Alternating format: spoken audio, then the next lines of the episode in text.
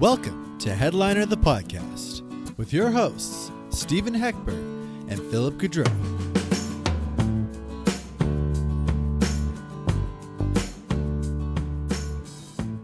Headliner the podcast, Phil Gaudreau, Stephen Heckberg. We are back for season three. Can you believe it, Stephen? I can believe it, Phil. It's uh, although this one's been delayed a little bit by a variety of things. Hard to imagine what those could be, but always happy to The be weather. back. Got to be the weather. Got to be the weather. Uh, always happy to be back with you, Phil, and talking about what's been happening in the news. I mean, uh, you know where we are right now. There's there's still really nothing happening in the news, but we have some things we should probably talk about and just bring a bit of light on on what are we seeing in the news and its coverage uh, that people should think about and understand as they as they read it. hmm And I think we decided uh, first off the top, it's been just over two years since the first case of COVID discovered in Canada and the uh, two weeks to flatten the curve. Yeah.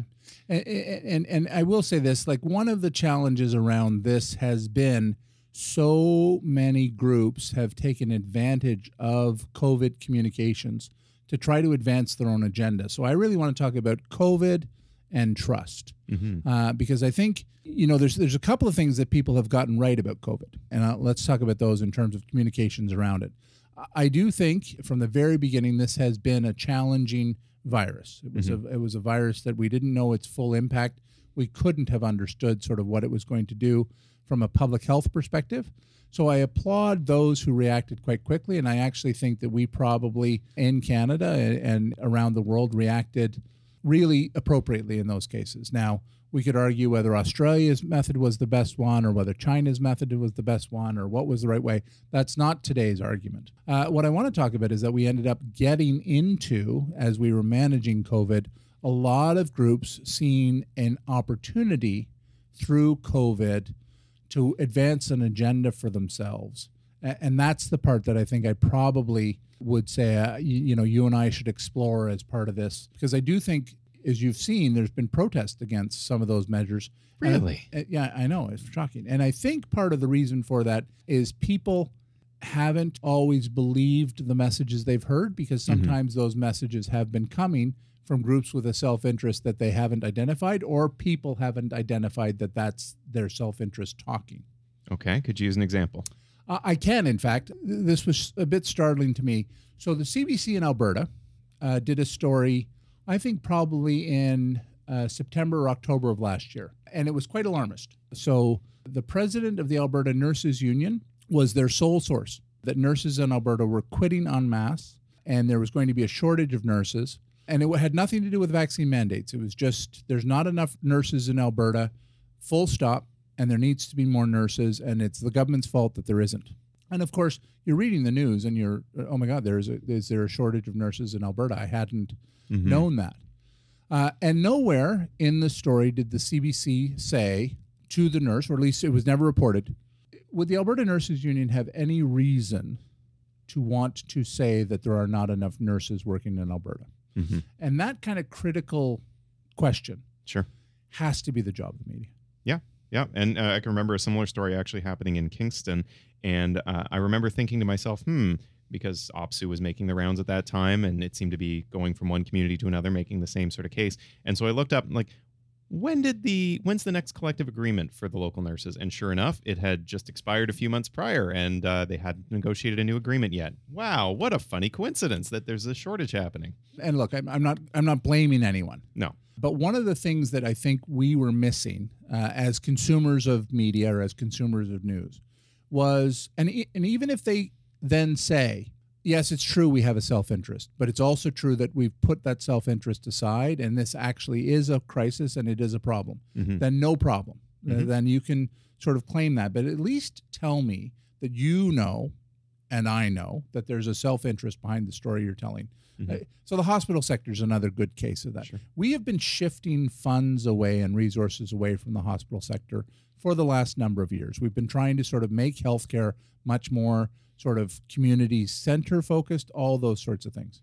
So, shockingly, of course, hospitals during COVID and during COVID treatment did not have enough resources. Happy to hear that, but but there was way too little critical analysis and critical coverage. There was so much blank acceptance Yeah. from journalists. Like a hospital CEO has said this, it must be true. Yep. We don't have enough critical care beds.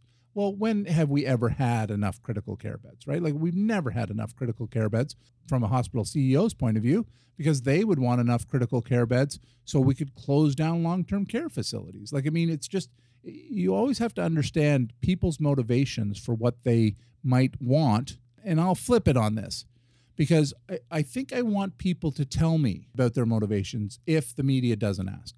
Sure. Because I want people to understand that trust in this was one of the places where I think we probably in the public sector failed people dramatically.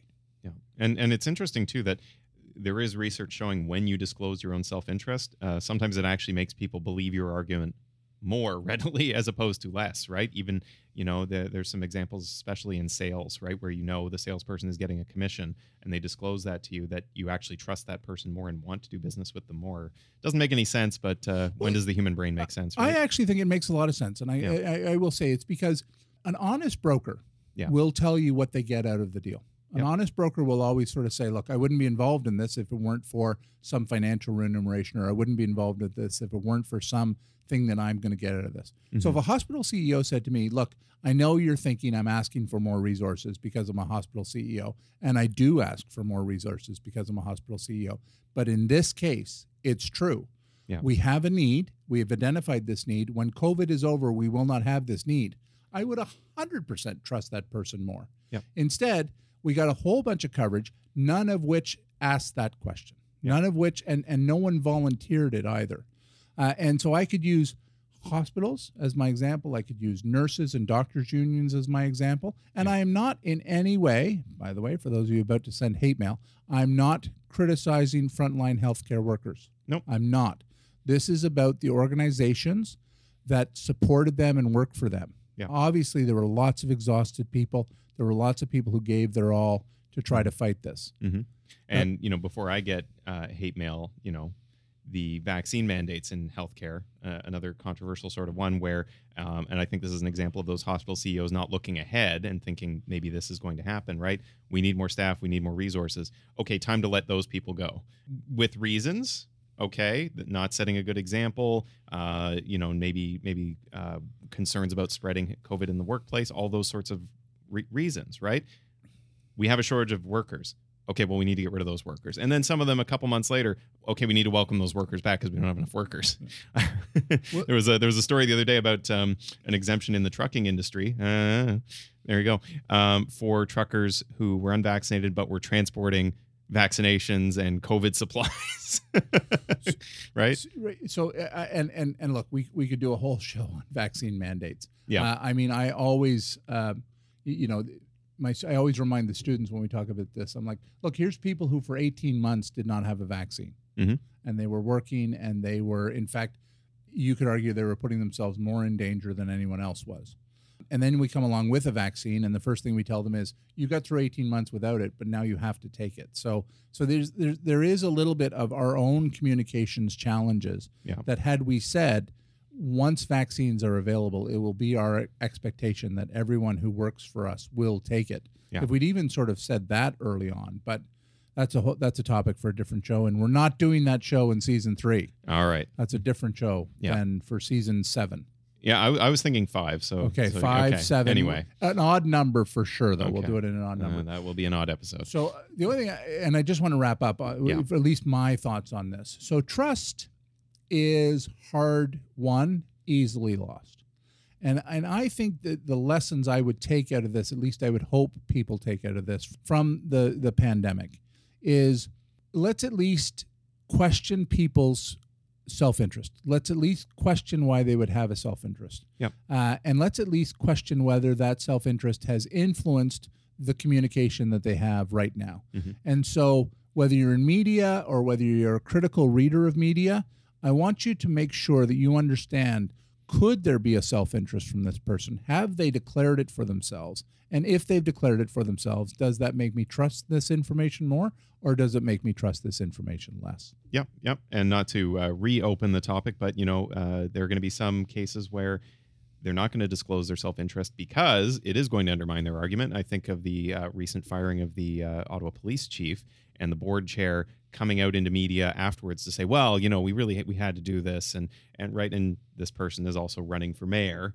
There's a little bit of cover my own butt, I think, and let's make it look like it was the police chief's problem, not the board's problem, not my problem as board chair. Uh, and we, well, we know how that turned out for her. She wasn't board chair for much longer after that.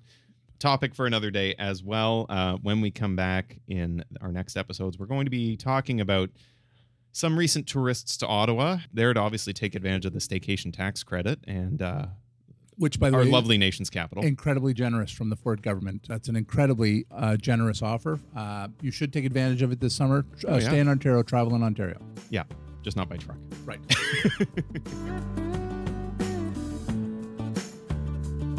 Thanks for listening to this week's episode of Headliner, the podcast. If you want to know more about how you can improve your organization's communication strategies, visit headlinerthebook.com. We'll see you next week.